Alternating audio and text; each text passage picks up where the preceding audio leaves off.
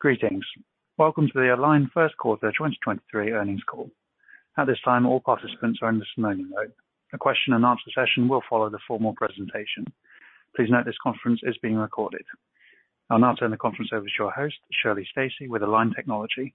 You may begin. Good afternoon, and thank you for joining us. I'm Shirley Stacy, Vice President of Corporate Communications and Investor Relations. Joining me for today's call is Joe Hogan, President and CEO, and John Morici, CFO. We issued first quarter 2023 financial results today via Business Wire, which is available on our website at investor.aligntech.com. Today's conference call is being audio webcast and will be archived on our website for approximately one month. The telephone replay will be available today by approximately 5:30 P.M. Eastern Time through 5:30 P.M. Eastern Time on May 10th. To access the telephone replay, domestic callers should dial 833-470-1428 with access code 635629. International callers should dial 44-204-525-0658 using the same access code. As a reminder, the information provided and discussed today will include forward-looking statements, including statements about Align's future events, products, and outlook. These forward-looking statements are only predictions and involve risks and uncertainties that are described in more detail in our most recent periodic reports filed with the Securities and Exchange Commission, available on our website and at sec.gov. Actual results may vary significantly, and Align expressly assumes no obligation to update any forward-looking statement. We have posted historical financial statements, including the corresponding reconciliations, including our GAAP to non-GAAP reconciliation, if applicable, and our first quarter 2023 conference call slides on our webcast under Quarterly Results. Please refer to these slides, these files for more detailed information. With that, I'll turn the call over to Align Technology's President and CEO, Joe Hogan. Joe? Thanks, Shirley. Good afternoon, and thanks for joining us.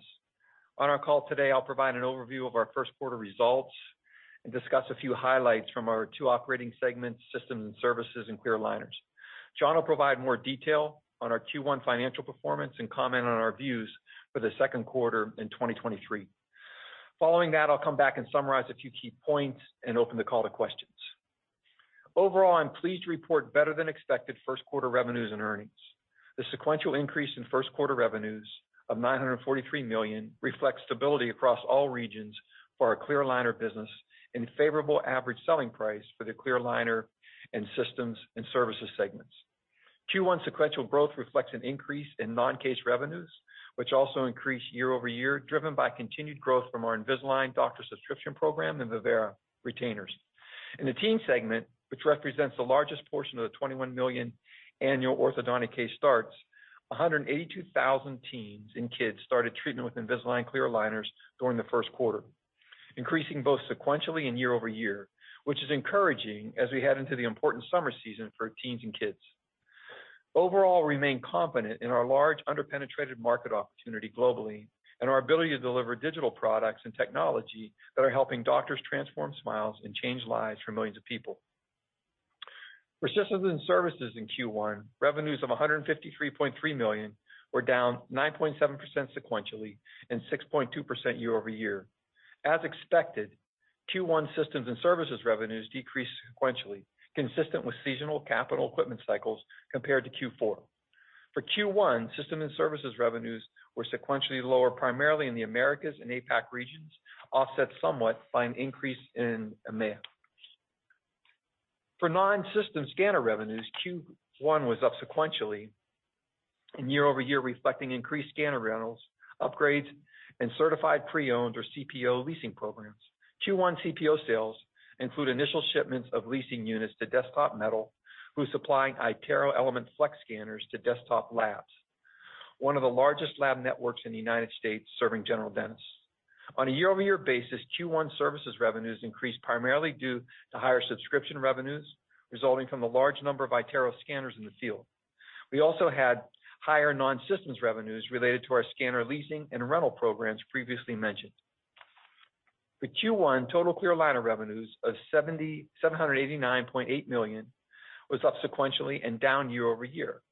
Q1 sequential revenue growth reflects increases across the regions, driven by price increases, favorable foreign exchange, and more additional aligners.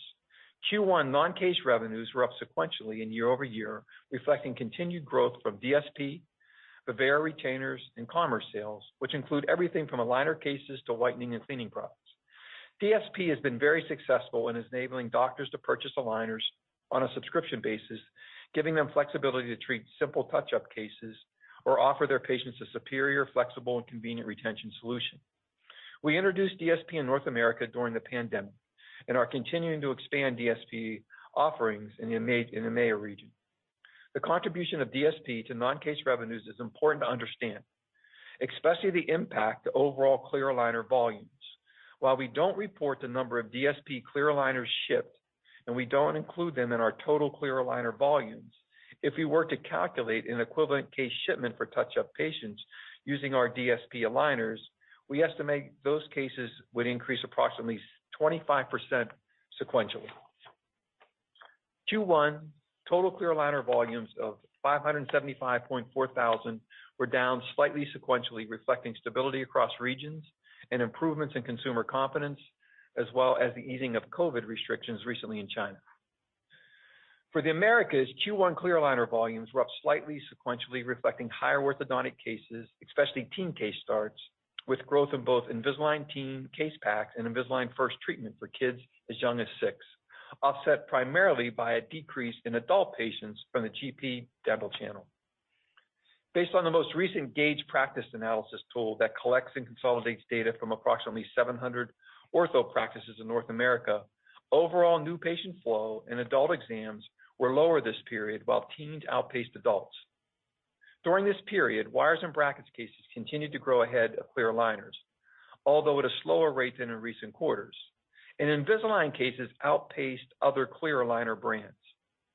The Gaidge report also included a few data points regarding no-shows and future exam schedules, which we believe may provide insight into consumer sentiment and macro conditions.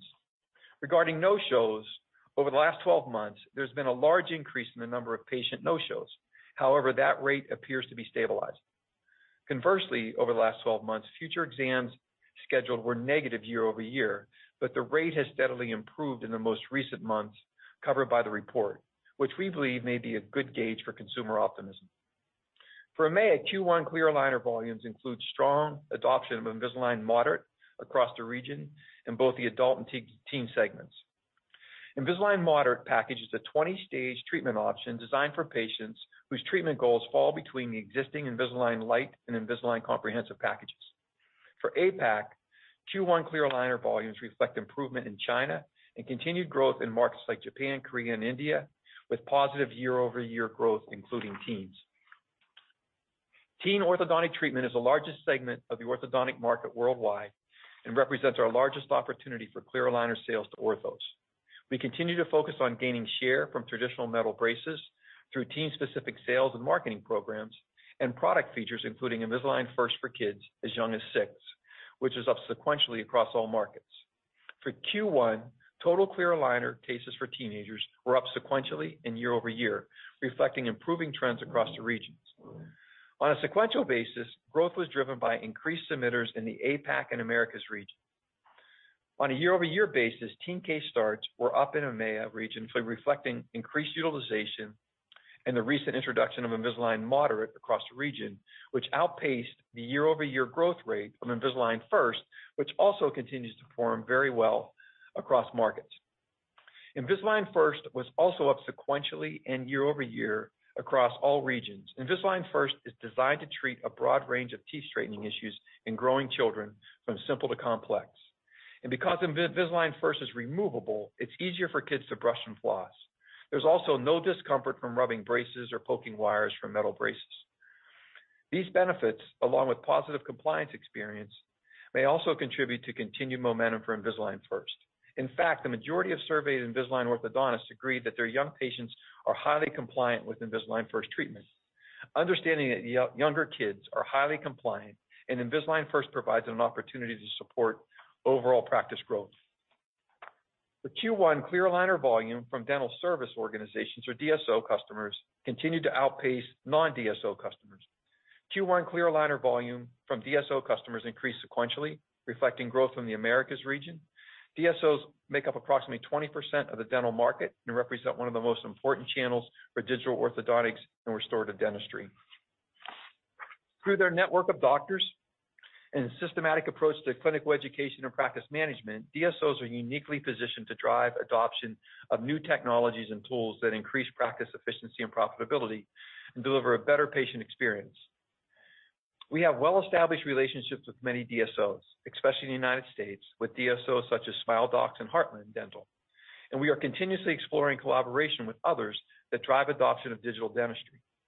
Each DSO has a different strategy and business model, and our focus is working with them and encouraging DSOs aligned with our vision, strategy, and business model goals. One of the most digitally minded DSOs is Heartland Dental, and today we announced a 75 million equity investment in Heartland. Heartland is a multidisciplinary DSO with GP and ortho practices across the U.S. Their growth strategy includes Heartland's de novo dental practices, which feature modern technology, are located in areas with strong community need for dentistry, where Heartland provides practices with opportunities for mentorship, leadership training, and continuing education. In the last three years, Heartland opened 188 state-of-the-art de novo practices across the United States and are planning to continue investing through more de novo openings. We have a shared sense of purpose with Heartland. Their mission is to help doctors and their teams deliver the highest quality digital dental care to the communities they serve. Demand creation remains an important strategic growth driver, and we continue to invest in consumer marketing programs that create awareness of the Invisalign system and that drive demand to Invisalign practices. In Q1 2023, we delivered 7.8 billion impressions and had 22.1 million visits to our websites and continue to invest in top media platforms such as TikTok, Snapchat, Instagram, and YouTube across markets. For more details on our programs and key Q1 performance metrics, please see our presentation slides on our website. We're also developing digital tools and apps for consumers, patients, and for doctors. For Q1, adoption of the My Invisalign consumer and patient app continued to increase with 3.1 million plus downloads to date and over 350,000 monthly active users, representing 28% year-over-year growth. Usage of our other digital tools includes ClinCheck Live Update, which is used by 38,000 doctors to reduce time spent modifying treatment plans by up to 13%, and Invisalign Practice App, with 58,000 doctors actively using this feature and uploading more than 5.1 million photos to date. Finally, in addition to our focus on consumer marketing and digital tools, we're committed to driving excellent treatment and Align innovation through industry and Align-hosted clinical education events. Our team has just participated in the annual AAO conference, which took place in Chicago, where we engaged with a broad range of orthodontists. In March, we participated in IDS in Cologne, Germany, one of the largest dental shows in the world, focused on digital dentistry and the technologies shaping the industry. Earlier in the quarter, we hosted the second Align Symposium on the digital practice, a smaller Align event for the most engaged and experienced Invisalign orthodontists in the world. It was an amazing opportunity to come together with long-term global partners and thought leaders in orthodontics to see how we are driving the digital transformation of dentistry together. By our participation in each of these events and opportunities, we continue to reinforce the importance of peer-to-peer clinical education and our investments in the orthodontic specialty. We are grateful for all of our customers, GP, orthodontists, corporate practices, but we know that the orthodontic specialty leads the way in adoption of digital orthodontics. We are excited about the future we see them in the orthodontic profession. Align avidly supports the orthodontic profession through education, grants, and continued innovation. Our educational pathway was created to support recent graduates and early career doctors at critical career transition points. As a result of schooling and early career initiatives, graduates will be educated on digital dentistry and digital orthodontics, connected with and supported by colleagues, more experienced ortho experts in the Align team, and engaged with Align's digital platform.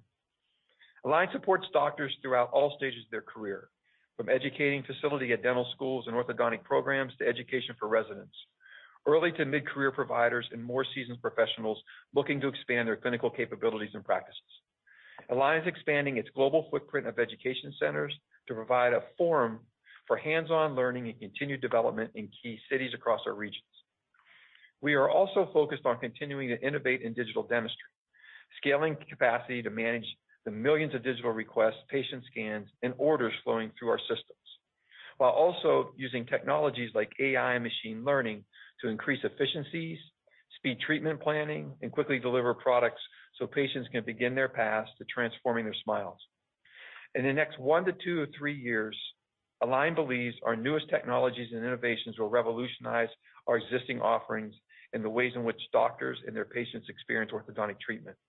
Together with our customers, we are developing the future of digital dentistry and digital orthodontics. Not just the technology that drives treatment, but the models reshaping how we interact with customers and deliver treatment experiences for their patients. We look forward to sharing more with you in the coming months. With that, I'll now turn it over to John. Thanks, Joe. Now for our Q1 financial results. Total revenues for the first quarter were $943.1 million, up 4.6% from the prior quarter and down 3.1% from the corresponding quarter a year ago. On a constant currency basis, Q1 2023 revenues were impacted by favorable foreign exchange of approximately $25.8 million, or approximately 2.8% sequentially, and unfavorably impacted by approximately $34.9 million year-over-year, or approximately 3.6%. For clear aligners, Q1 revenues of $789.8 million were up 7.9% sequentially, primarily from higher ASPs and higher non-case revenues, partially offset by lower volumes. On a year-over-year basis, Q1 clear aligner revenues were down 2.5%, primarily due to lower volumes, lower ASPs, including unfavorable foreign exchange, partially offset by higher non-case revenues. For Q1, Invisalign ASPs for comprehensive treatment were up sequentially and decreased slightly year-over-year. On a sequential basis, ASPs reflect price increases, favorable foreign exchange, and higher additional aligners, partially offset by product mix and larger discounts. On a year-over-year basis, the ASPs for our comprehensive treatment were almost flat, primarily due to product mix shift, unfavorable foreign exchange, and higher discounts, mostly offset by price increases and higher additional aligners. For Q1, Invisalign ASPs for non-comprehensive treatment were up sequentially and year-over-year. On a sequential basis, the increase in ASPs reflect price increases, favorable foreign exchange, and higher additional aligners, partially offset by higher discounts. On a year-over-year basis, the increase in ASPs reflect price increases and higher additional aligners, partially offset by product mix shift, unfavorable foreign exchange, and higher discounts. During the quarter, we launched Invisalign Comprehensive 3-and-3 product in most markets. The 3-and-3 configuration offers our doctor customers our Invisalign Comprehensive treatment with three additional aligners included within three years of treatment end date, instead of unlimited additional aligners within five years of the treatment end date. At the 2022 Invisalign Comprehensive product price. Over time, we have come to learn that on average, Invisalign doctors complete a comprehensive Invisalign treatment with less than two additional aligners. We are pleased with the initial adoption of the Invisalign Comprehensive 3-and-3 product and anticipate that it will imp that its impact will be more meaningful, providing doctors the flexibility they desire and allowing us to recognize more revenue upfront, with deferred revenue being recognized over a shorter period of time compared to our traditional Invisalign Comprehensive product. As revenues from subscription, retainers, and other ancillary products continue to grow globally, some of the historical metrics that only focus on case shipments are expected to account for a lesser percentage of our overall growth. In our earnings release and financial slides, you will see that we have added our total clear aligner revenue per case shipment, which we believe to be more indicative measure of our overall growth strategy. Clear aligner deferred revenues on the balance sheet increased $32 million or up 2.6% sequentially, and $150.9 million or up 13.6% year-over-year, and will be recognized as the additional aligners are shipped. Q1 2023 systems and services revenue of $153.3 million were down 9.7% sequentially, primarily due to the seasonally lower scanner volume, partially offset by higher services revenues from our larger base of scanners sold, higher revenues from our CPO and leasing rental programs, and favorable ASPs, down 6.2% year-over-year, primarily for the reasons just stated. Q1 2023 systems and services revenue was impacted from favorable foreign exchange of approximately $4 million or approximately 2.7% sequentially. On a year-over-year basis, system and services revenues were unfavorably impacted by foreign exchange of approximately $5.8 million or approximately 3.6%. Systems and services deferred revenues on the balance sheet was down $2.2 million or 0.8% sequentially, primarily due to the decrease in scanner sales and deferral of service revenues included with the scanner purchase, and up $24.2 million or 9.8% year-over-year, primarily due to the increase in scanner sales and the deferral of service revenues included with the scanner purchase, which will be recognized ratably over the service period. As our scanner portfolio expands and we introduce new products, we increase the opportunities for customers to upgrade, make trade-ins, and provide refurbished scanners for certain markets. As such, our model is changing. We expect to continue to roll out programs such as our certified pre-owned leasing and rental offerings to customers by possibly leveraging our balance sheet and selling the way our customers desire. Developing new capital equipment opportunities to meet the digital transformation needs of our customers and DSO partners is a natural progression for our equipment business with a large and growing base of scanners sold. Moving on to gross margin. First quarter overall gross margin was 70%, up 1.5 points sequentially and down 2.9 points year-over-year. Overall gross margin was favorably impacted by foreign exchange by approximately 0.8 points sequentially and unfavorably impacted by approximately 1.1 points on a year-over-year basis. Clear aligner gross margin for the first quarter was 71.7%, up 0.9 points sequentially due to higher ASPs, partially offset by higher manufacturing absorption. Clear aligner gross margin for the first quarter was down 3.1 points year-over-year, primarily due to lower ASPs, increased manufacturing spend as we continue to ramp up operations at our new manufacturing facility in Poland, and a higher mix of additional aligner volume. Systems and services gross margin for the first quarter was 61.6%, up 2.8 points sequentially, primarily from increased manufacturing efficiencies. Systems and services gross margin for the first quarter was down 1.8 points year-over-year due to lower volumes, partially offset by higher services revenues and ASPs. Q1 operating expenses were $527.1 million, up sequentially 4.4% and up 3.1% year-over-year. On a sequential basis, operating expenses were up $22.1 million, primarily from higher incentive compensation and consumer marketing spend, partially offset by restructuring and other charges not recurring in Q1. Year-over-year, operating expenses increased by $15.9 million, primarily due to higher incentive compensation and our continued investments in sales and R&D activities, partially offset by controlled spending on advertising and marketing as part of our efforts to proactively manage costs. On a non-GAAP basis, excluding stock-based compensation and amortization of acquired intangibles related to certain acquisitions, partially offset by restructuring and other charges, operating expenses were $490.5 million, up 6.7% sequentially and up 2.1% year-over-year. Our first quarter operating income of $133.5 million resulted in an operating margin of 14.2%, up 1.7 points sequentially and down 6.2 points year-over-year. Operating margin was favorably impacted by approximately 1.5 points sequentially, primarily due to foreign exchange and higher gross margin. The year-over-year decrease in operating margin is primarily attributed to lower gross margin, investments in go-to-market teams and technology, as well as unfavorable impact from foreign exchange by approximately 2 points. On a non-GAAP basis, which excludes stock-based compensation, amortization of intangibles related to certain acquisitions, offset by restructuring and other charges, operating margin for the first quarter was 18.5%, up 0.2 points sequentially and down 5.5 points year-over-year.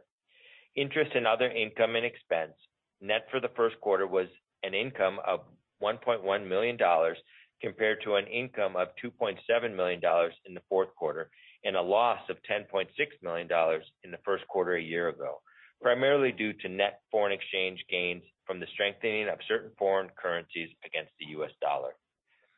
The GAAP effective tax rate in the first quarter was 34.8% compared to 63.8% in the fourth quarter and 28.4% in the first quarter of the prior year.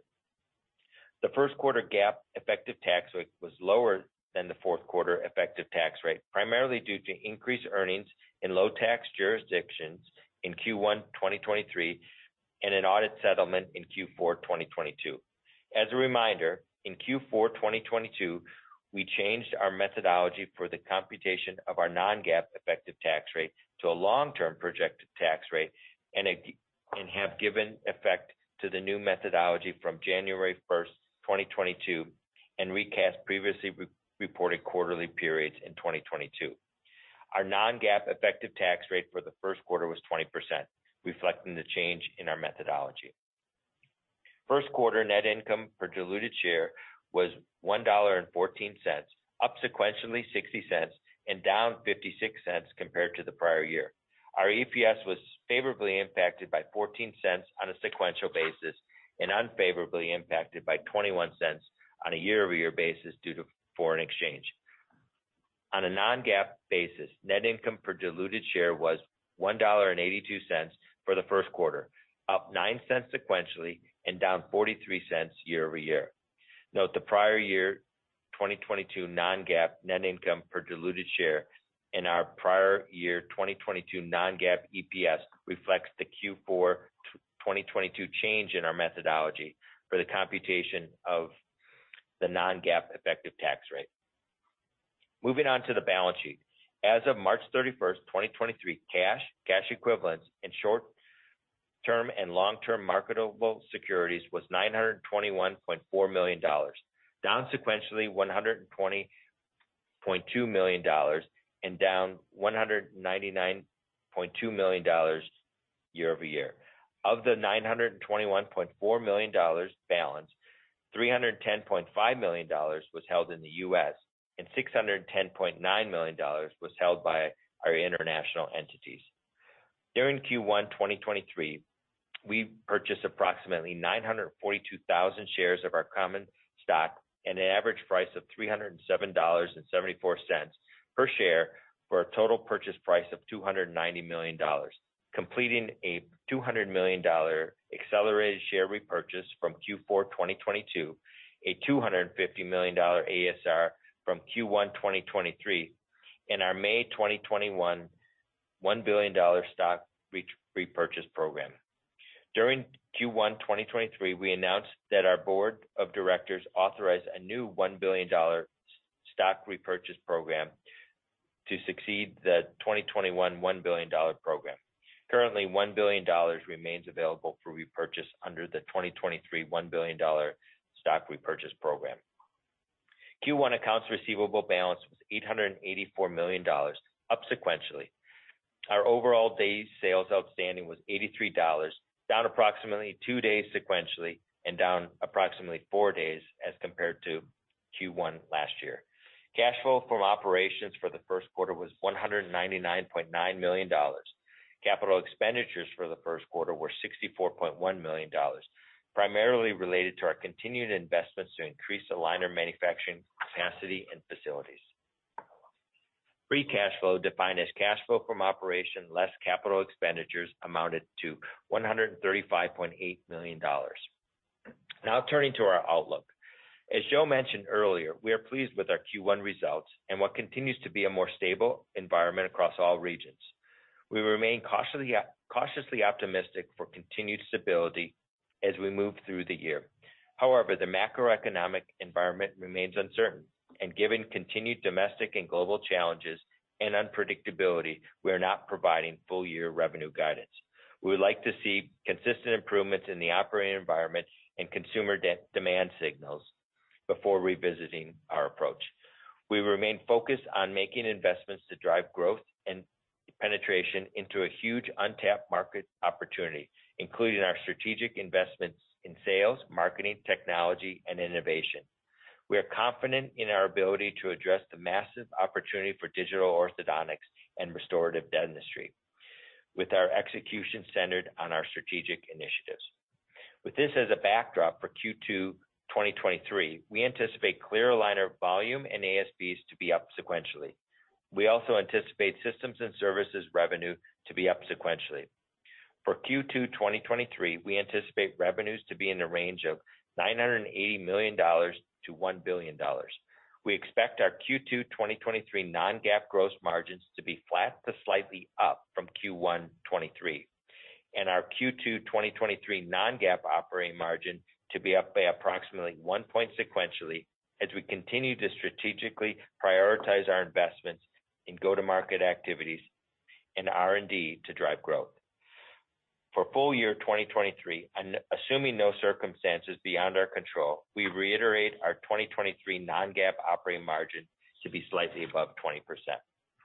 For 2023, we expect our investments in capital expenditures to exceed $200 million.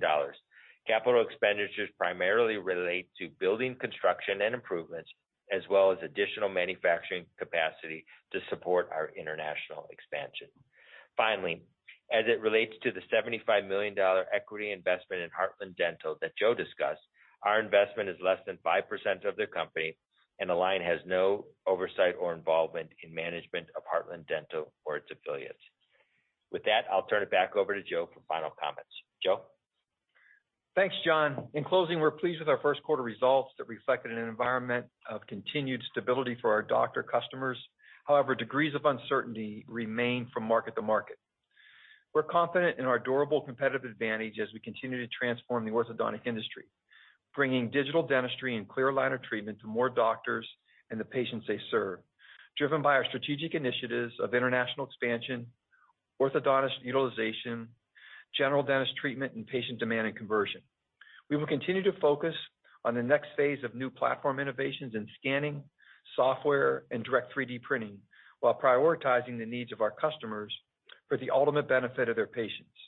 We are a purpose-driven organization with a tireless commitment to transform more smiles and change more lives. We're the only digital orthodontic company in the world today with the scale and reach to address the 500 million potential people that could benefit from teeth straightening with the Invisalign system. Thank you for your time today. We look forward to updating you on our next earnings call. Now I'll turn the call over to the operator for questions. Thank you. At this time, we'll be conducting a question and answer session. If you would like to ask a question, please press star followed by number one on your telephone keypad. The confirmation tone will indicate your line is in the question queue. You may press star two if you would like to remove your question from the queue. And for participants using speaker equipment, it may be necessary to pick up your handset before pressing the star keys. One moment please while we pull for questions. Our first question today comes from Jason Bednar from Piper Sandler. Your line is open. Hi, Jason. Hey, good afternoon, everyone. Uh, hey there. Thanks for taking the questions. Um, you know, I wanted to start first maybe with the 2Q outlook. You're you're pointing to a sequential uplift in cases in the quarter. Um, I think that's consistent with what we typically see in a normal year from first quarter to second quarter. I think it's normally a 5%-10% uplift.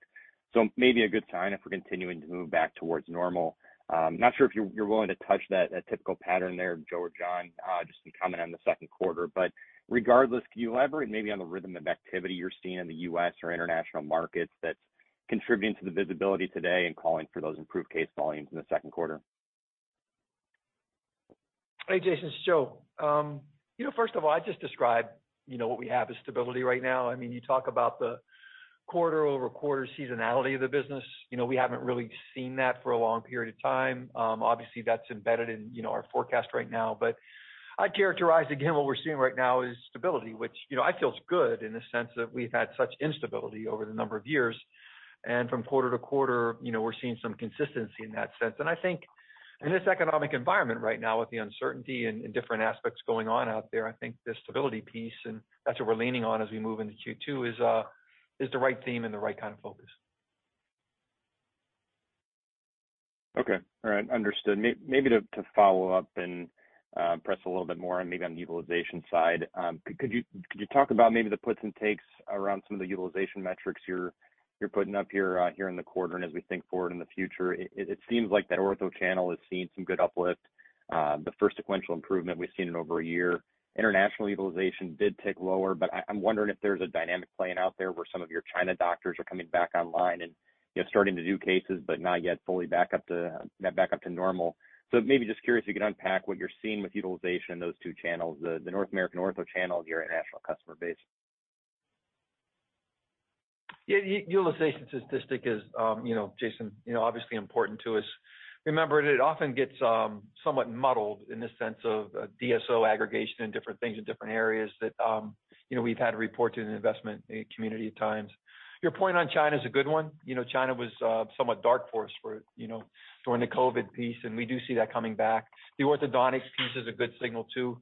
Um, you know, so overall, I you know, I feel good about those the the utilization numbers. I felt, you know, obviously good about the Gaidge data. I hate to see the wires and brackets moving up, but you could see we outperformed, you know, on the clear aligner segment, uh, on that piece too. So, you know, we're seeing good doctor engagement in that sense on both the GP side and the ortho side. I think the overall piece here is you have to look at, you know, a continued challenge from an adult standpoint when you look at our numbers across the globe. And I think that's more reflective of the consumer index and confidence things that we've talked about in the past. And, and the teens in that certain window of treatment uh, are more certain to seek treatment than some of the adults in those cases. And I hope that addresses your question, Jason. Yeah. Yeah, definitely. Thanks, guys. I'll hop back in queue. Thanks, Jason. Thanks, Jason. Our next question comes from Elizabeth Anderson from Evercore ISI. Your line is open. Hi, Elizabeth. Hi, guys. Thanks so much. Hi. Hi, how are you? Um, So uh, one, my first question would be, um, I know you said China is coming back. You know, are you seeing that continue to sort of improve as we think about the second quarter? I mean, obviously you're lapping um, some of the shutdowns last year, but I'd be curious about how um, that was improving. And then just two, I think you called out some broader utilization and improvements to help drive the margins higher in the second quarter and the guidance that you just gave. But could you go into a little bit more detail about what specifically is helping to push those up? Thank you. Yeah, I think, uh, Elizabeth, I'll take the kind of the margin piece of this. This is John. Um, you know, we'll see, you know, improvements as we uh, produce more product, sell more product. Um, we we we talked about that being sequentially up from a volume standpoint and utilize our facilities, whether it's clear aligner or or on the um, systems and services side. So that's definitely a help.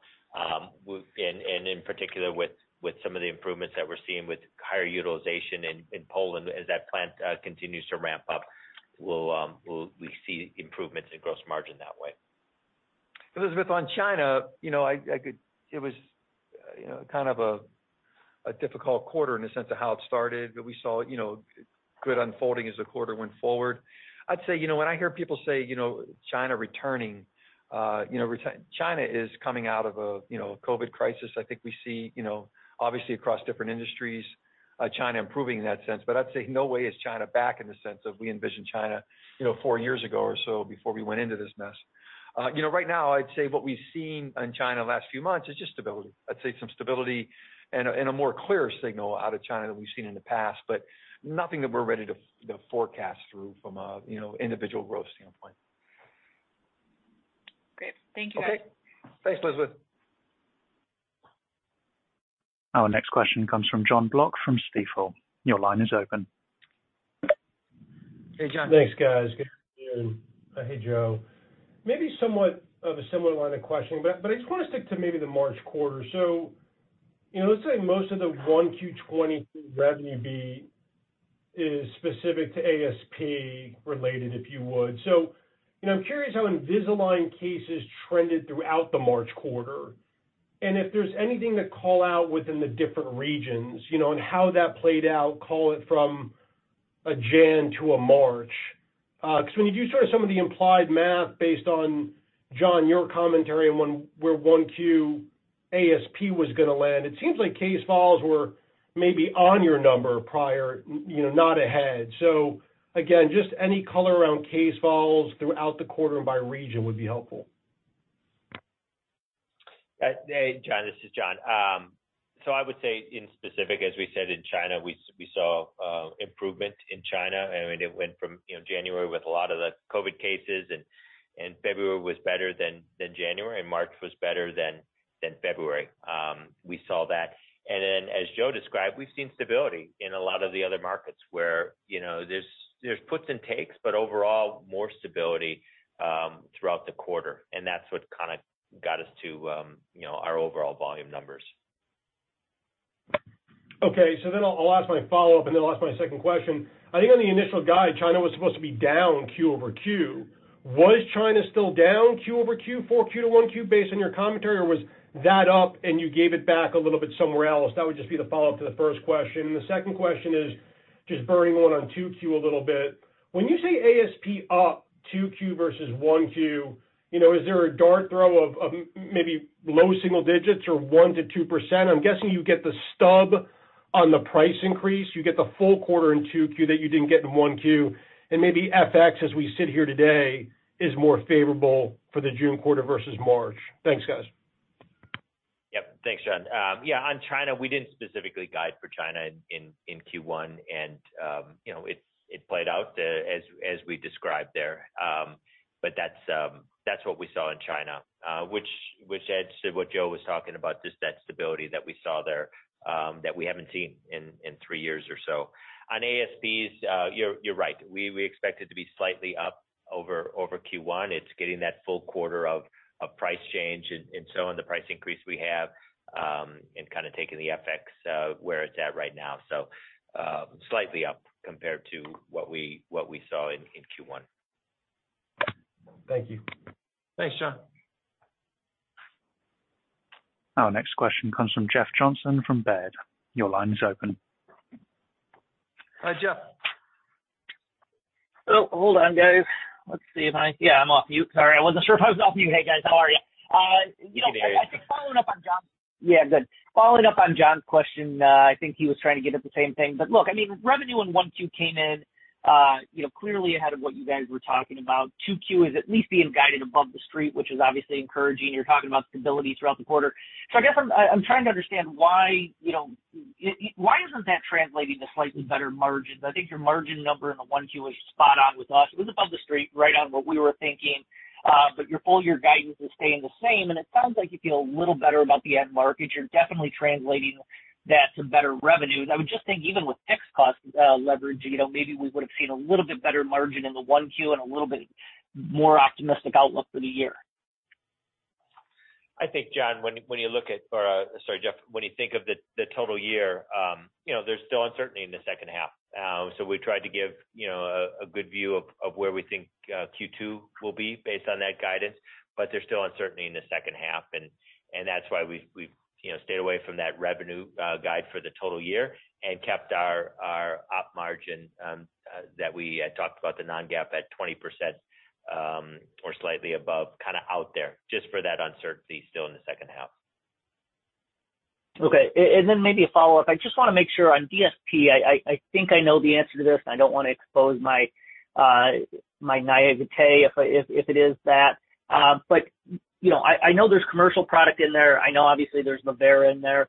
Do any cases get captured within DSP? Obviously, as DSP is growing nicely, you know, the 575,000 cases you did this quarter, the 598,000 cases you did last year in the first quarter, if we subtracted out DSP or if that didn't exist, would those case volumes be different at all? Is the down 3%, 4% year-over-year being impacted at all by more things moving to DSP? Just wanna understand the impact that has as we look at these uh, uh, reported, you know, global case volumes. Thanks.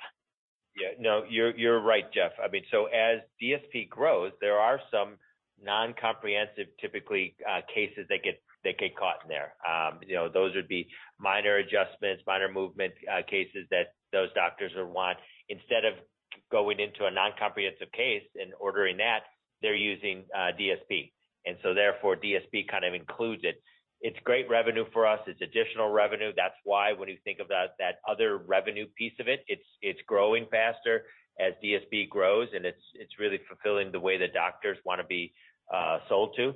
But um, some of that case volume gets gets trapped within DSP. Yeah, but Jeff, just Is to make sure we're, we're, we're talking, you know, kind of apples to apples, you asked i- if you stripped out those cases from our reported case volumes. W- th- They're not counted in the case volumes is the point, and that was the comments that John made on the script about the implied impact of DSP revenue growth, because those aren't counted in case shipments.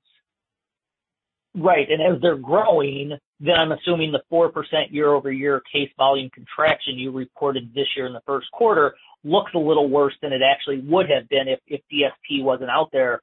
And, that's what I'm trying to get at. Is there any way to quantify that? Would cases, if not for DSP, been closer to flat year-over-year? Is there just any way to kind of guide us roundabout, you know, what that impact of DSP growing nicely year-over-year, but then that's capturing you know, DSP is capturing more cases this quarter, this year in the first quarter than it did last year in the first quarter. Yeah, we, we haven't broken that out, uh, uh, Jeff, within uh, DSP, but you're right. The, the year-over-year, case volume change would not have been down by as much. It would have been, you know, it would have been, more fair, you know, it would have been adjusted because DSP is growing and there's more cases that kind of get trapped, uh, within there. But as Shirley said, we don't report those DSP cases. They're, they're not there. They just show up in our other revenue. It's Understood. Thank you. pickup, Jeff. Yeah, thank you.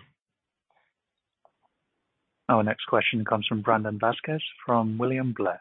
Your line is open. Hey, Brandon. Hi, everyone. Hi. Thanks for uh, thanks for taking the question. Um, I think first I just wanted to focus kind of on the adult side. You know, the, cases were down quarter-over-quarter. Those are the cases a little more exposed to the macro side, but you are also guiding to sequential improvements in volumes going forward. Um, so just kind of curious if you can talk about that dynamic. Is, is teen quarter-over-quarter growth enough to kind of offset that? Are you expecting adults to also improve? Um, just kind of uh, any dynamics around that would be helpful. Hey, man, it's Joe. Look, I think when you look at adults, I look at that as, you know, really tied to the consumer confidence indices, you know, particularly in the Western world that we can track. And look, I'm not, we're not smart enough to predict where that's going. It looks like that's stable right now too, when you look at the way those lines are trending in the United States and different parts of the Western world. On the teen side, you know, our second quarter is a big teen season. In the Western world, third quarter is big teens for China.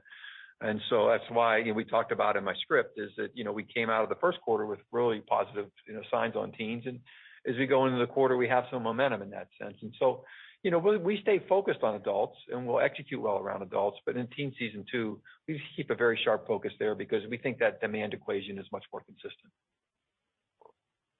Okay. And then, uh, if maybe I'll take us a step away from kind of the near-term stuff and just talk a higher level strategy on the DSOs. It looks like you guys are having good uh, progress there. Can you talk about, are there any kind of like fundamental differences of of uh, going to that market? Any commercial strategy differences? Are there potential margin benefits because you're kind of dealing with one large organization that sells to bigger accounts? Anything you can call out there for us? Thanks. Yeah, it's a good question. You know, the DSOs, you're right. There's some we call OpEx, you know, some cost aspects. You don't have to have, you know, as, high as the number of salespeople calling that account. You you organize resources differently to make sure you support, you know, a, team like Heartland the way they need to be supported. Um, what's what's really great is a very synergistic effect too, in the sense of how they execute on their clinicals throughout their organization, from an efficiency standpoint, how they te- teach our doctors to use our product to enhance what their capability is on the digital dentistry side. And so, um, and then obviously we, you know, we help to teach through their teachers in the sense of, you know, how we train their doctors and all. So what I, what I really like about with Heartland and uh, we have a good relationship uh, with, you know, with, other DSOs, with Heartland is really good focus from a digital standpoint and good execution around how they want to move that to the marketplace to their doctors. It's very professional and that's why we've seen growth in that channel. And we see that with Smile Docs, and, you know, also on the orthodontic side, they're a strong orthodontic DSO, and we're really, really happy to partner with them because we have the same vision and the same focus on expanding the marketplace for digital orthodontics. Great. Thank you. Thank you. Our next question comes from Nathan Rich from Goldman Sachs. Your line is open. Hi, Nathan. Great. Uh, Hey, good afternoon. Thanks for the questions. Um, maybe going back to China, if if I could. You know, Joe, is there any way to characterize kind of where um, case shipments were in March relative to maybe where the business was prior to the lockdowns? And can you maybe just talk generally how you feel about the consumer there and their, you know, kind of coming out of these lockdowns willingness to spend on dental treatment? Well, you know, I think, you know, we're coming out of a complete blackness, okay, when you get it. So, you know, Nate, it's really hard to pull a signal out of all that noise except for, you know, we had, you know, a reasonable quarter, and you can see we're predicting that in the second quarter for China. That's kind of as far as I wanna go. When you think about, you know, China itself, from a consumer standpoint, you have to look at the private institutions, you have to look at the public hospitals. And again, that data isn't clear enough for us in the sense of what the sustainability is on that piece. So we're just being cautious. You know, I don't think China's gonna revert back into a COVID kind of a shutdown. I think we all know that. Um but that economy is, you know, it's somewhat questionable right now in the sense of how fast it'll rebound and in what direction it rebounds in. And we're just being cautious in the sense of how we're gonna forecast that. Okay. Sounds good. And then um John, maybe a follow-up for you. Could you Uh, maybe just help help us get a sense of where the 3-by-3 case penetration was in 1Q? And it sounds like you're expecting a pretty meaningful step up in 2Q. I don't know if you can kind of put any numbers around that in terms of what that will do in terms of the revenue recognition that you'll get kind of incrementally relative to the first quarter as that penetration increases. Well, I think first off, the 3-and-3, is it's a great product that um, our customers want and they're utilizing. And so we're happy to see in the markets that we've released um, good adoption. Um, Started in January for us, and we saw it uh, progressively uh, increase as we went through in through the quarter. So every month got better. And it really gives doctors more options in terms of how they want to purchase our product. As I said in my remarks, many of our doctors, most of our doctors don't do more than two refinements. So this is a product that's perfect for them, allows them to treat patients um, the way they they can.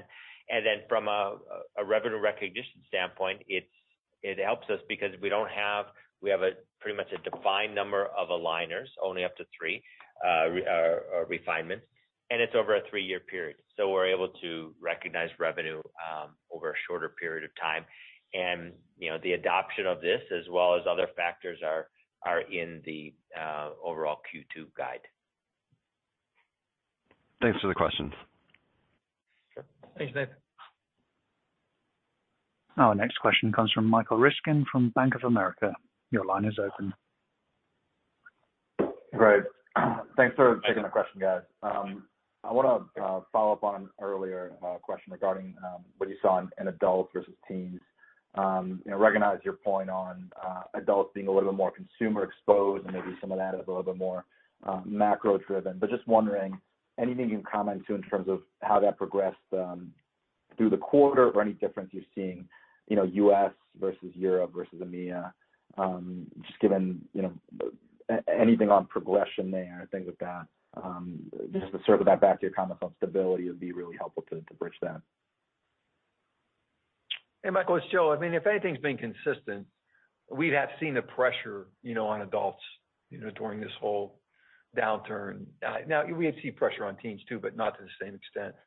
Um, you know, things vary by country. In Europe, you know, there's no Europe, you have to look at by country or whatever, um, in the United States. But you know, in general, we see very similar trends from an adult and teen standpoint, um, with, uh, you know, with more teen demand, not saying positive teen demand, but stronger teen demand than we've seen with adults. So what we feel good about is that we're seeing decent stability in those numbers, and adult creep up a little bit. We saw our DSOs in the United States execute really well around adults, which shows you that if you have the right kind of focus, you can still have a good patient yield on the adult side if you're working that piece. But uh you know, in general, I think until we see significant economic improvement, I don't know if that adult teen kind of ratio in the sense that we're seeing is gonna change dramatically.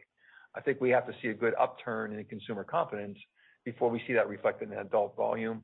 Doesn't mean that confidence doesn't affect teens, but it doesn't affect it to the same degree. Okay. All right. That's helpful. And then on the ASP front, again, I know you guys just talked about the price hike for a while, and you discussed some of the factors that um, led to the ASPs in 1Q and sort of your outlook for 2Q. I'm just wondering, you know, we've always sort of debated um, price elasticity here or demand elasticity Um, as it relates to price. I know there was a lot of a lot of debate on that earlier this year. Just wondering if, you know, now that you've got a full quarter under your belt, um, any additional learnings on price sensitivity um, in the market, you know, ability to take more price uh, through through another price hike. Sort of what are your thoughts on that a couple months in? You know, I think price elasticity is a good question in this marketplace. You know, Michael, I think we've always known it's been there. I mean, we see our competitors don't necessarily compete at all on technology. They compete on price. And uh, and and we know they've had a certain amount of success in a certain part of the marketplace, and that'll always be there. But when you look at our price increase here, and I think you're associating our price increase with, you know, price elasticity and our volume, is, you know, our three-by-three, which we didn't increase, Uh, you know, and obviously there's a limitation on additional aligners. It was really well received by the marketplace and very from a GP standpoint and an ortho standpoint too. And our increase on our comprehensive was seen as fair and also the other parts. I would say, you know, not everybody loves a price increase and, you know, we see our NPS score. Uh, but if I, I've been here long enough to have enough data points to tell you that I think this price increase uh, or pricing approach was received better by the marketplace than any other one that I've instituted since I've been here. Um, so I feel good about it because I think it, you know, it matched our customer uh, expectations with what we need from a business standpoint. I don't think that that elasticity, um, you know, was negative at all in the sense with the price increase this year. Most of our competitors that are truly competitors followed in that sense with with price increases too. Okay. That's super helpful. Thanks, guys. Thank you, Michael. Our next question comes from Erin Wright from Morgan Stanley. Your line is open. Great. Thanks. I'll I'll ask my questions both up front here. First on Heartland and the investment there, and how does the relationship change now with the investment, and would this constrain any future relationships with DSO partners? Did you contemplate any sort of conflict of interest that could arise there? And then, Second question would be on the scanner business and how we should be thinking about the quarterly progression of the segment and stability across the business, and how we're just thinking about just equipment demand trends in general overall with iTero. Thanks. It's Joe. Yeah, I'll take them. On the DSO side, I don't see a conflict at all. We have DSOs that, you know, really wanna address digital dentistry, you know, through digital orthodontics, and they're excited about our, you know, obviously our digital footprint and what we can offer from a platform standpoint. Um, and so, you know, Heartland is, you know, helping to lead on the GP side in that sense. And I mentioned the Smile Doctors on the ortho side is there too.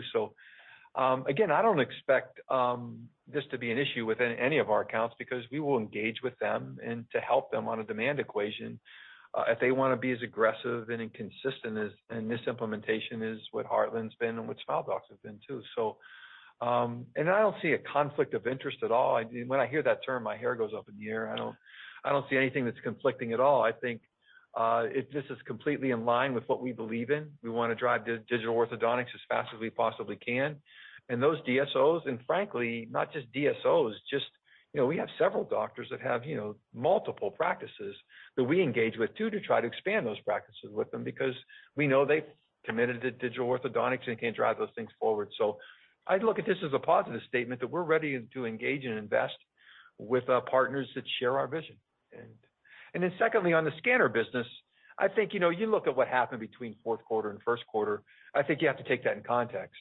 Uh, fourth quarter is always a big capital equipment cycle, and first quarter is lower. This wasn't much different when you look at the numbers.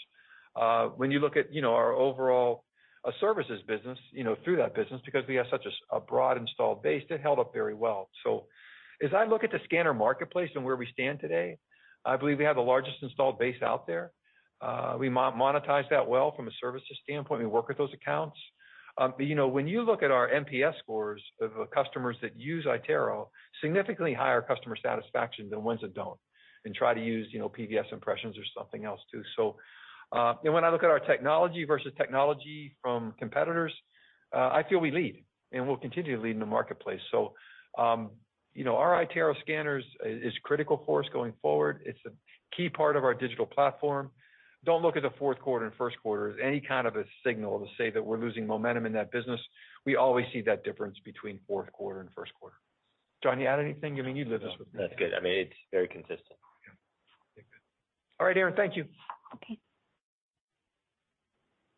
Our final question today comes from Kevin Caliendo from UBS. Your line is open. Hi, Kevin. Great. Thanks for getting me in. Hi, guys. Um, I just want to go back to Heartland. Um, can you tell me how much volume you did with Heartland in 2022?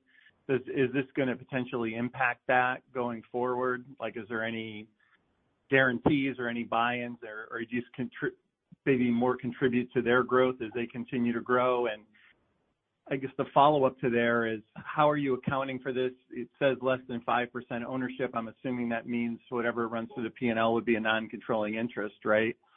Um, or is it somehow above the line, and is this impacting margins in any way, shape, or form? Kevin, I'll take the first one. John's our expert in accounting here. I'll let him take the next one, okay? So on Heartland, uh, look, we don't give individual, you know, numbers like, kind of like this, but you can guess, you know, Heartland's the biggest DSO in the world. Uh, and uh, they're a very effective DSO in that sense, and this is a meaningful investment, and we're seeing meaningful growth with those guys. And I think you're trying to model something, I think that's just a model. Uh, it's a good relationship and has a good trajectory from a growth standpoint. John, accounting? Yeah. In terms of the investment, it's less than 5%. It doesn't show up in our, you know, op margin or anything uh, of that nature. And um, you know, it's a it's an investment that we made and, um, you know, it it stays on our books that way. Yeah. There's there's nothing that would show up in our op margin or anything else uh, related to that investment. Hey, Kevin, also just, you know. As John's talking, I was thinking of my comment to you is your comment might have inferred something like a quid pro quo or something like that. There's nothing like that. There's there's no piece of that. We have a joint vision in the sense of how we can move digital orthodontics through the general dentistry, and we share that, and we're helping to invest in that so we can drive it forward. But uh there's no, you know, give and take in that sense. Appreciate your questions, Kevin. Well, hopefully it's a good financial investment. You make money as well as uh, advanced digital dentistry. Um, if I can ask a quick follow-up. Oh, no, yeah. U.S. Um, case growth, do you expect U.S. cases to grow year-over-year, uh, beginning in 2Q? Is that part of the assumption or how we should think about that?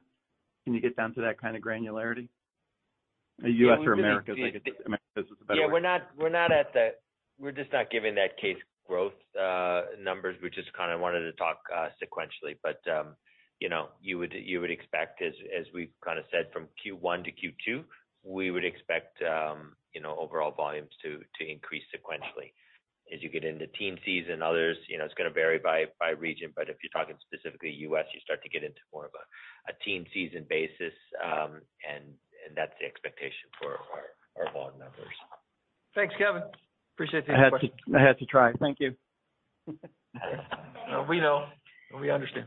Yeah, thanks. Thanks, everyone. We appreciate uh, your time today, and thank you for joining us. We look forward to speaking to you at upcoming financial conferences and meetings. If you have any follow-up questions, please contact Investor Relations. Have a great day. Thank you. This concludes today's conference, and you may now disconnect your lines at this time. Thank you for your participation.